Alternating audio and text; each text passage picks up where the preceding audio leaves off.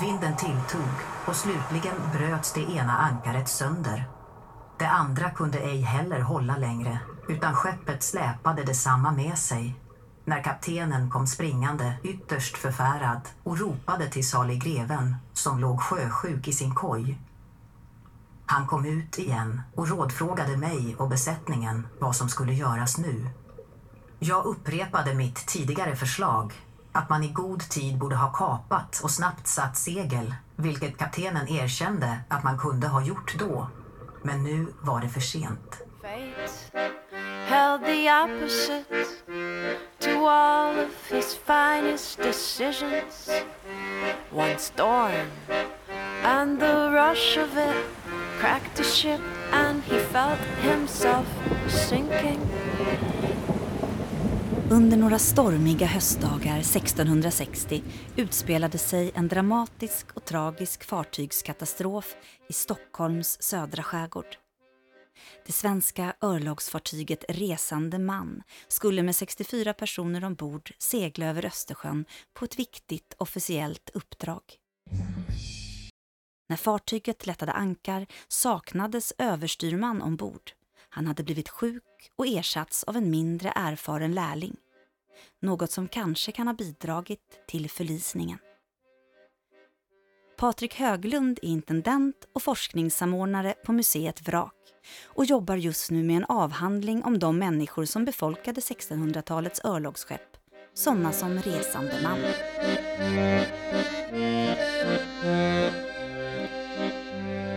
Idag ska vi prata om resande man eller resande mannen. Det är ju ett väldigt speciellt vrak eftersom vi faktiskt har en ganska levande beskrivning av hur det gick till när hon förliste för mer än 360 år sedan. Kan inte du berätta, hur kommer det sig? Jo, det beror på att en av dem som överlevde den här förlisningen, Andreas Bjugg, han lät nedteckna sin berättelse då, eh, ganska snart efter det här förloppet. Och den eh, spreds senare, den här berättelsen. Den trycktes, publicerades i en europeisk krönika redan under 1600-talet.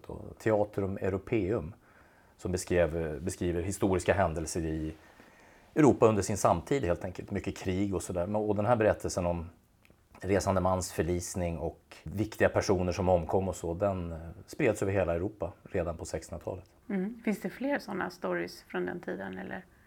Från svenskt håll, håll skulle jag nog säga att det här är en av de mer detaljerade beskrivningarna av ett förlopp av en som, en som verkligen var med ombord. Det, det finns ju rättegångsmaterial och sånt från olika förlisningar men de är nog inte lika insatta och detaljerade som den här. Den, den är också ganska...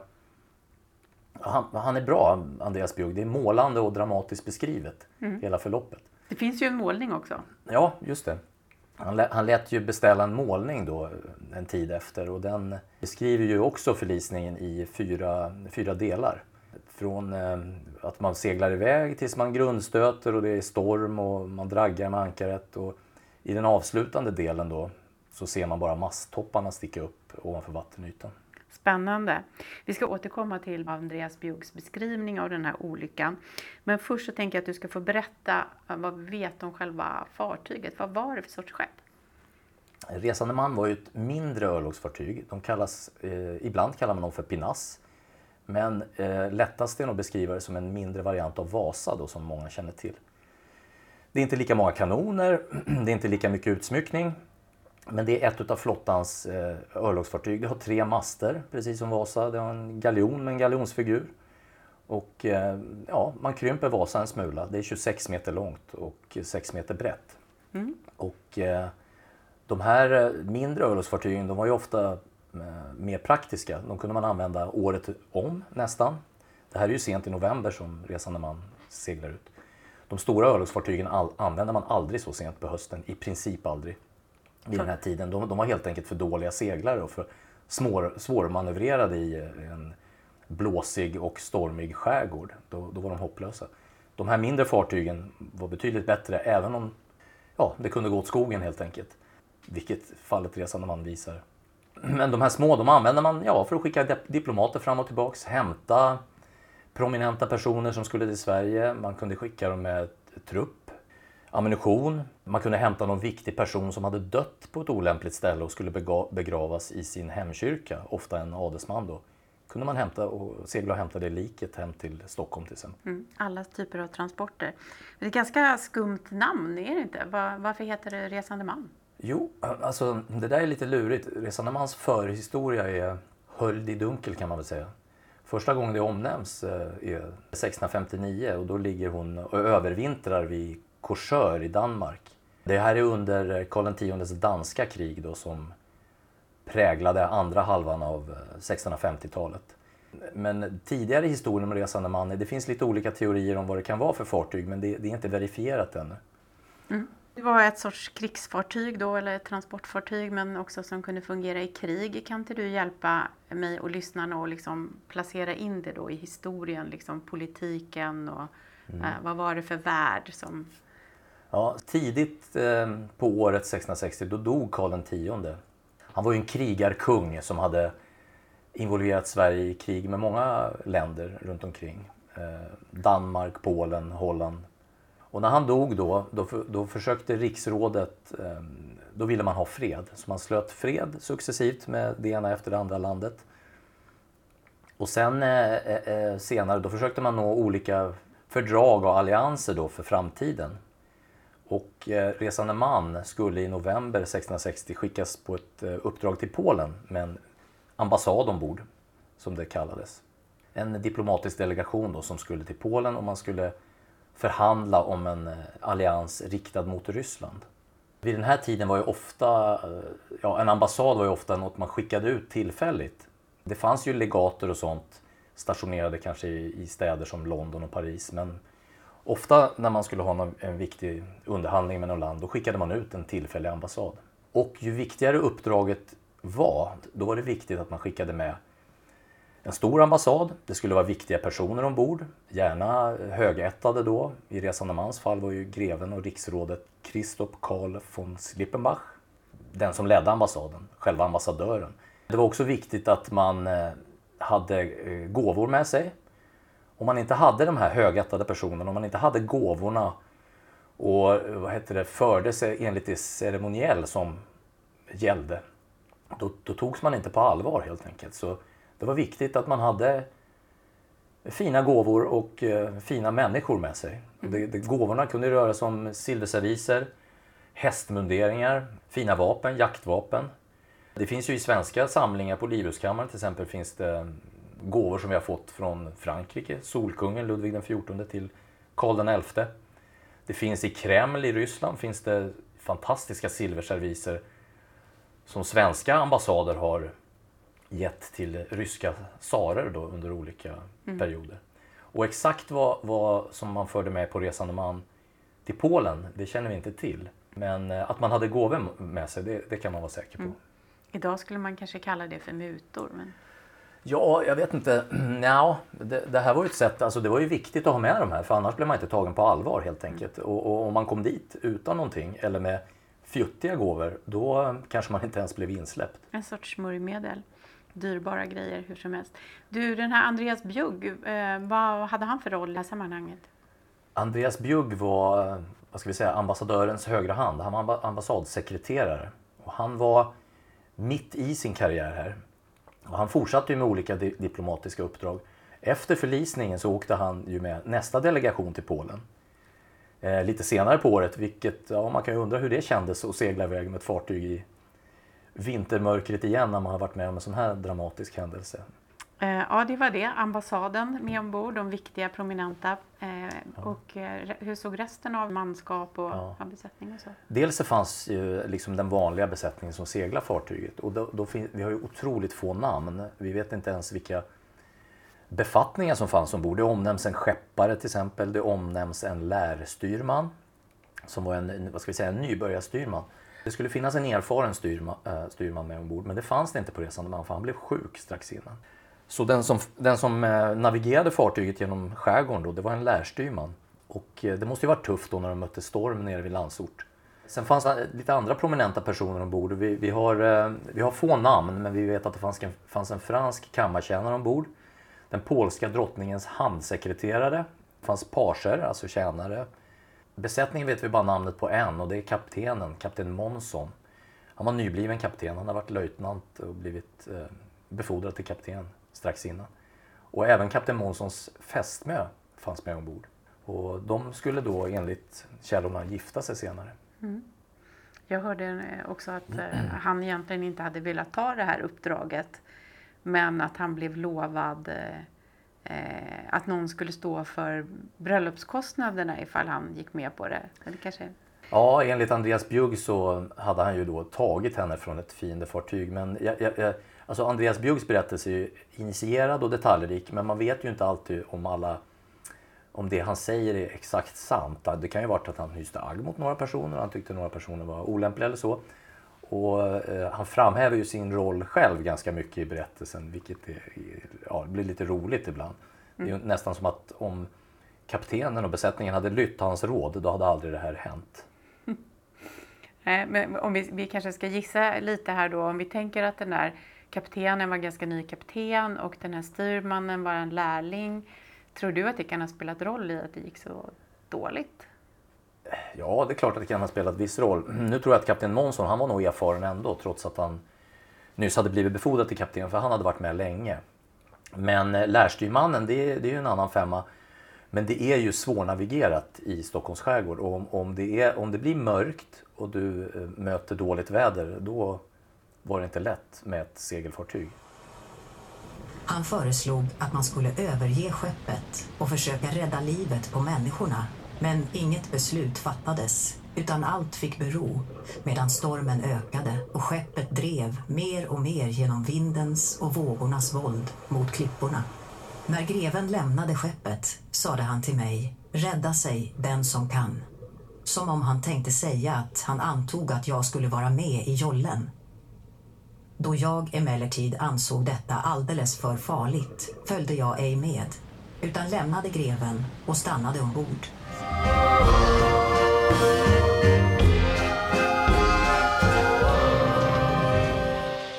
Nu är vi ju där då, vid själva olyckan och Bjuggs berättelse. Eh, vi vet genom honom vad som hände då där i slutet på november 1660, bara några dagar efter att resande man hade satt segel med riktning mot Polen. Berätta, vad var det som hände sen? Eh, ja, när man kom ner till Landsort då, när man egentligen lämnar eh, södra skärgården, då eh, mötte man motvind och det började blåsa upp till storm. Och då vände man in, tillbaks in i skärgården för att söka skydd och ankra upp. Men man tappade orienteringen, det mörknade och under natten då så försökte man ankra men ankaret släppte och man draggade, alltså skeppet drogs. Och man, man kom in bland grynnor och stenar och det var ju mörkt så man såg ingenting. Det var panik ombord helt enkelt. Sen när det, när det dagades då såg man att man befann sig mitt inne bland grynnor och skär. Man försökte ankra igen, det funkade inte. Man, man kapade ankartåget, försökte segla men det gick inte. Man gick på grund, stötte på vid flera tillfällen och det började läcka fartyget. Man sjösatte då en liten eh, skeppsbåt för att greven och kapten Månssons fästmö och eh, några till hoppade ner i den här skeppsbåten och försökte nå en liten kobbe i närheten då för att sätta sig i säkerhet på den. Men en våg kom och eh, välte den här lilla båten så samtliga utom greven drunknade. Och greven han lyckades hålla sig fast nedanför eh, galjonen, alltså i för, förpartiet på resande man. Och där hängde han då. Man kan ju tänka sig hur nedkyld han var här sent i november i snöglopp som det var också. Han drogs upp ombord men i samband med det här hade man sjösatt den större, eh, den större skeppsbåten, Espingen som den kallas. Och ungefär 25 personer hade hoppat ner i den. Och man drev, man drev då i stormen bort från fartyget. Man upptäckte att man bara hade två åror ombord. Det här var en ganska stor båt, skeppsbåten. Eh, den ena åran knäcktes ganska omgående. Man försökte då ro och paddla med en åra och en eh, eh planka. Eh, och då eh, i, i samband med det här så såg man hur greven drogs upp ombord på fartyget och hur det började sjunka och hur man försökte Eh, man band ett rep runt, runt grevens midja, han, han, var väl mer eller mindre medvetslös då, och dra honom upp i masttopparna för att folk klättrade upp i masterna då för att eh, försöka rädda sig. Eh, men så sjönk fartyget, greven och de på däck försvann. Några verkar ha klarat sig då i den här mastkorgen, stormastens mastkorg som stack upp ovanför vattenytan. Men Bjugg och, och de här andra 25 människorna, de, efter en äventyrlig färd, då, då nådde de land vid det som kallas för Järflotta idag. Ehm, man pulsade på där i snön och försökte hitta en gård. Man såg ljus från en gård och först blev man inte insläppt där. För det var någon skeptisk bonde då som undrade vad det här var för personer. Men genom att hota och muta, man hade lite pengar då, så lyckades man få härberge över natten där. Nästa morgon eh, gav sig några fiskebönder ut mot vrakplatsen och då stack fortfarande stormasten upp och då satt det ett antal människor i den här mastkorgen då som hade överlevt natten. Och det måste man... ju varit fruktansvärt. Jo, man kan tänka sig hur de satt där. De satt ju bara någon meter eller så ovanför vattenytan och de hade blivit översköljda med vågor då hela natten och det var eh, kallt och snö. Så när man tog ner dem i båten och försökte frakta i land dem, då var det två som dog helt enkelt. De var så nedkylda att de mm avled. Och sen några dagar senare då rapporterar Bjugg till riksrådet i Stockholm då om, eh, om förlisningen och att eh, ja, 38 människor hade dött, bland annat greven von Slippenbach. Då. Och det rådsprotokollet finns ju bevarat. Det är hemskt kortfattat. Det är inte som Bjuggs egen berättelse som är så detaljerad. Det står bara att eh, resande man blev borta med greven Slippenbach och totalt 38 människor. Mm.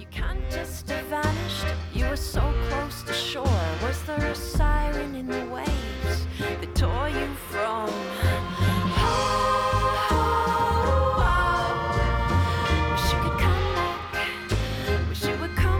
Vad vet man om simkunnigheten på den här tiden?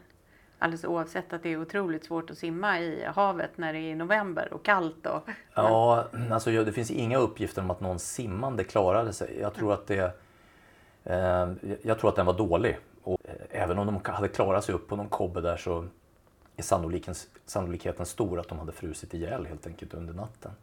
Andra skills som vi har idag det är ju också att kunna eh, förutse vad det ska bli för väder. Det kunde man inte heller på 1600-talet. Nej, det, det måste ju varit eh, alltså vid den här årstiden också. Och bara en sån sak som att lyckas få rätt vind för att så ta sig ner till Polen. Det finns ju ganska roliga berättelser om hur fartyg försöker ta sig från Sverige över till eh, ja, till exempel Riga och så när de siktar kyrktornen i Riga Oj, nu är vi nästan framme. Det kanske har gått på en dag, ett dygn att komma över med bra vind. Men sen kommer man inte längre för vinden vänder Helt plötsligt är man vid Gotland, vinden vänder igen. Helt plötsligt är man nere vid Gdansk eller Danzig. Vinden vänder igen, man är någon annanstans, man är vid Karlskrona. Och till slut ger man upp helt enkelt och ja, seglar tillbaka till Karlskrona för man, man kommer inte dit man vill.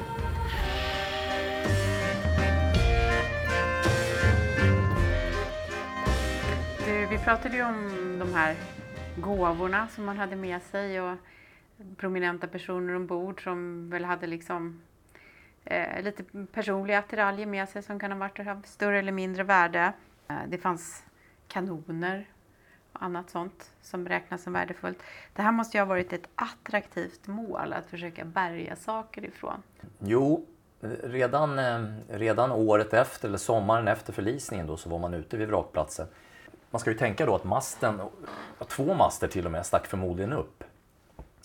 Och eh, även master och riggsegel och sånt var ju dyrt. Alltså det var ju det är handtillverkat allting, det var ju jättedyrt.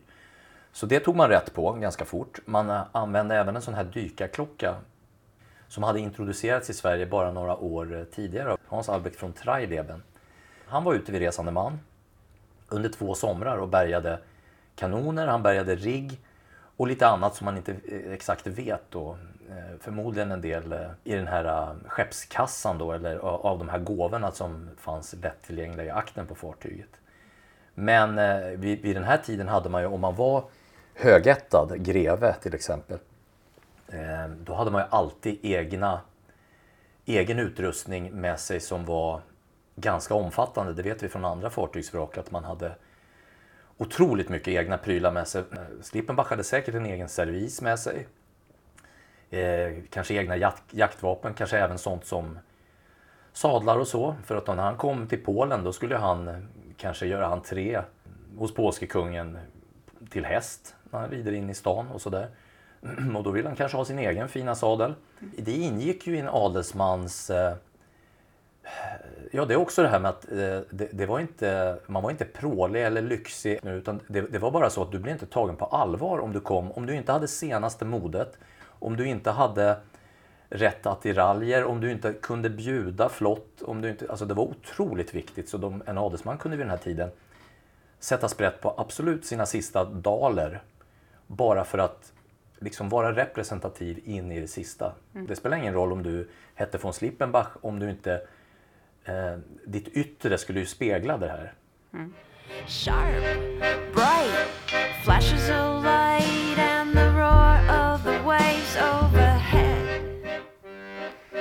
Du har ju själv dykt på det här vraket. Kan ja. inte du ta med oss dit ner? Berätta hur det var liksom, första gången du dök ner där och fick se henne. För, första gången vi dök där var jag och min kollega Jim Hansson. Eh, vi var ute med eh, kollegor också på, från Södertörns högskola och Försvarshögskolan bland annat. Och de som hade hittat vraket då som Grebbestads marinarkeologiska eh, sällskap 2012. Sen vår, tidig sommar. Och när vi kom ner då för det första är det ju så pass grunt, så när solen står högt och så får man ju otroligt bra ljus där. Och det är ganska långt ut i skärgården så sikten är eh, nästan alltid bra. Och det är en ganska fast botten. Ofta brukar ju bot bottnarna i Stockholms skärgård vara löst sediment. Så det är lätt att virvla upp om, om man ser det inte. Det är mycket sediment i, eh, som rör sig i partiklar i vattnet. Men här är det jättebra sikt. Vi har kanske haft 20 meters sikt där. Så det är, det är liksom, eh, ja, man får lite sån här katedralkänsla när ljuset kommer ner och kanske mellan moln och så och lyser upp allt det här. Och när man simmar då, om man rör sig extremt långsamt och simmar över vrakplatsen så ser man ju alla de här föremålen som ploppar upp ett efter ett. Det ligger ju ett tunt lager sediment över föremålen ändå. Men man, när man väl då länge ligger och tittar och man kanske har en dyklampa med fast det är så ljust. Så helt plötsligt så liksom, vad ska vi säga, materialiseras ju de här föremålen inför ens ögon. Så vi, varje gång vi dyker där så ser vi någonting nytt. Eh, de, delvis då för att eh, ja, vi har lärt oss vrakplatsen och ser med andra ögon. Men det är också så att här ute, det är ju hemskt utsatt. Det är bara 15 meter djupt, det ligger långt ut i skärgården så det rör sig på botten hela tiden. Vil vilket då, ja det kan ju vara till men för vraket. Mm. Eh, mycket partier är ju eroderade av själva skrovet och eh, förstörda och finns inte kvar. Men beskriv liksom känslan när man ser de här föremålen. Som de, någon har hållit i dem, haft dem. Jo, alltså det, det, det finns ju till exempel eh, mycket flaskor ombord, sådana chatullflaskor som är sådana klassisk 1600-tals adelspersons ägodel. Små lådor då med fack, trä, träfack. Och i dem har man passat in fyrkantiga flaskor med kanske det kan ju röra sig om medicin men det kan också vara sprit i olika form. Eh, sånt eh, smaksatt brännvin. Eh, och, och, bland de sista dyken vi gjorde här nu hittade vi en liten klocka. En sån, inte en skeppsklocka då som bör ha funnits ombord utan en sån här liten som man, lite större än sån här man klingar med när man vill ha uppmärksamhet någonstans. En sån dök upp. Vi hittade lite delar av vad vi tror är ett ur, ett sånt här bordsur som har stått ja, i kajutan då förmodligen. Som, det kanske inte var så bra för att visa exakt tid men det är en typisk sån här ägodel som en, en, en högättad person har då för att visa att han både har råd och liksom kanske förstår sig på hur en klocka fungerar. Det är viktigt. Vi hittade delar av en sån och de, de, trots 50 dyk där så har vi inte sett de här grejerna förr. Man hade ju inte så stort behov av att veta exakt vad tiden var på 1660-talet kanske? Nej, besättningen och kaptenen de brydde sig nog inte om sådan exakt tid. De, det fanns ju timglas ombord där man, som man använde då för att försöka eh, ja, räkna ut hur långt man har kommit till exempel. Och försöka logga fart och sånt. Eh, det finns ju ammunition, vapen och ammunition. Det finns ju kanoner som ligger. Några har ju bärgats på 1600-talet men några ligger kvar. Även om det var fred då så hade fartygen ofta några kanoner ombord. Man vet tiden. aldrig vad som kan hända. Liksom. Nej, man vet aldrig vad som kan hända. Och så kan man ju tänka sig, eftersom det blev fred. Eh, det kan vara ganska svårt att få reda på det om du inte är på rätt plats. Och så fanns det ju även sådana, det kunde ju förekomma att det fanns eh, mer eller mindre sjörövare även på Östersjön. Va? Mm. Det var inte så vanligt här på 1600-talet. Och man, man, har även, även handvapen då, muskötkulor och sånt har vi ju hittat sådana små tunnor med muskötkulor i. Spännande. Du, det är som sagt inte så länge sedan man lyckades lokalisera resande man 2012 som vi sa. Hur kommer det sig att det tog så lång tid? Ehm, ja, del, dels är det ju det är alltid svårt att hitta vrak sådär. äh, bara leta rätt på någonting. Men, äh, och resande man är ju lite nedbrutet med. Nu söker man ju ofta med sonar, en sån här, ett sidoseende ekolod då, som äh, kan avbilda saker som sticker upp på botten. Och det var eh, genom ett sånt man hittade då resande man eller fick en sån här sonarbild av vraket. Och det, det, finns också lite missvisande historiska uppgifter. Den här Albrecht från, Hans Albrecht från Treileben som bärgar kanonerna då på 1660-talet. Han eh, hävdar att fartyget låg på, om vi översätter till meter, 25 meters djup. Men det gör det inte, det ligger på 15 meters djup. Så många som har letat efter har ju letat på fel platser. De har gått efter djupkurvor som har varit ja, betydligt djupare då helt enkelt. Det finns också lite skillnader i eh, vissa ortsnamn som beskrivs i Bjuggs berättelse. Det man kan tolka som Gumman, en ö, Gunnarstenarna, en ögrupp, Landsort eh, och så vidare. Och flera gånger har personer trott att de har hittat resande man. Ganska många gånger faktiskt. Och sista gången då på 90-talet Eh, då trodde man, då hittade man bara vrakspillror. Och trodde att äh, men det, här, det är så utsatt här nere mot Landsort så Förmodligen har resten av vraket försvunnit. Det har brutits ner eller malts ner då av vinterstormarna och det här är det som finns kvar. Men nu så hittar man ändå vraket, ja, jag vet inte om man ska säga intakt, men det, det är mycket kvar. Det har fallit ut, det är eroderat, men det är ändå jag ska säga, otroligt välbevarat och det finns jättemycket kvar att undersöka på mm. fartyget och kvar att berätta. Man kan vara hyfsat säker på att det här är resande man. 99 procent. Ja, ja, man kan säga så här. Det finns inget som pekar på att det inte skulle vara resande man. Mm. Alltså det, det är ju ett 1600-talsfartyg. Föremål ombord, ombord pekar ju mot andra halvan av 1600-talet. Eh, och dels en del av föremålen har ju den här karaktären av att det har funnits högättade personer ombord. Myntet som vi bärgade är ju eh, präglat någon gång mellan 1649 och 1657 vilket passar bra då med resande mans förlisning 1660. Eh, vi tog även träprover, sådana dendrokronologiska prover när man utifrån årsringarna kan få en uppfattning om när virket är fällt. Och det här virket är förmodligen fällt runt 1650. Vilket också då passar med mm. ett fartyg som är byggt eh, innan 1660. Vi har ingenting som indikerar att det här vraket skulle vara efter 1660. Det, där, det faktum att det också finns liksom en väldigt levande berättelse då om hur förlisningen gick till. Du sa ju att det är många som har försökt hitta henne. Men det finns ju liksom tusentals vrak i Östersjön. Hade det varit så stort intresse för att hitta resande man om det inte hade funnits den här liksom väldigt levande berättelsen av förlisningen? Nej, alltså dels, nej det hade det ju inte varit. Den här berättelsen och, och sen har ju vraket, ja, det blev ju mytomspunnet redan på 1600-talet. Och sen var det ju då Anders Fransén som hittade Vasa. Han hade med resande man på sin, det finns en sån där klassisk vrakkarta han hade. Och den täcker ju inte absolut inte alla intressanta vrak som finns eller som har hittats eller som kan fortfarande kan hittas. Men den finns med där och då har det gjort att det har slagit igenom då bland dykare som ett av de vrak man gärna vill hitta helt enkelt. Mm. Det är ju lite prestige att hitta vrak också. Men det finns ju vrak som är mer välbevarade än resande man i Stockholms skärgård. Det finns ett fantastiskt vrak som heter Lejonvraket som är lite, förmodligen lite äldre än resande man som är ett eh, eh, ja, holländskt typ av handelsfartyg, ett flöjtskepp som ligger norr om Värmdö. Och det är jättevälbevarat. Det finns ju sådana där masterna fortfarande står upp.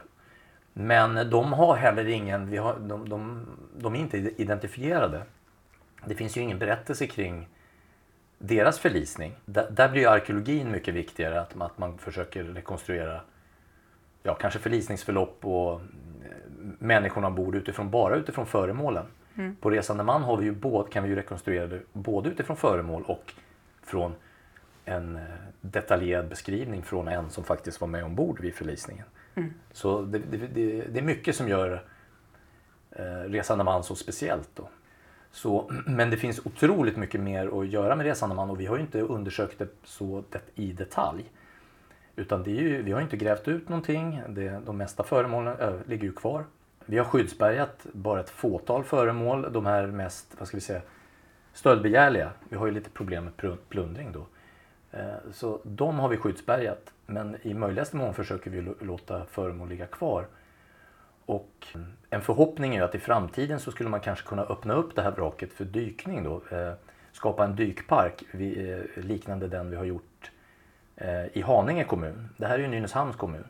Så om, om man kan utöka den här dykparken och göra en ny dyk, dykpark där resande man kan inkluderas, då skulle det vara fantastiskt. Och jag vet ganska många dykare skulle åka dit ja, det första de gjorde helt enkelt.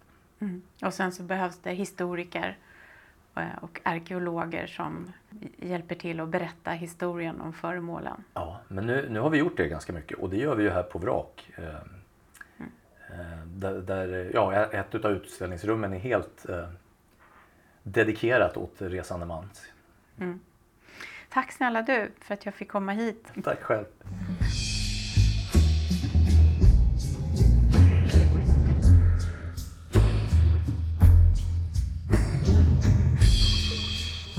Vi mycket rädda att stormen och havet skulle driva oss på klipporna och det såg inte ut som om vi skulle kunna klara oss.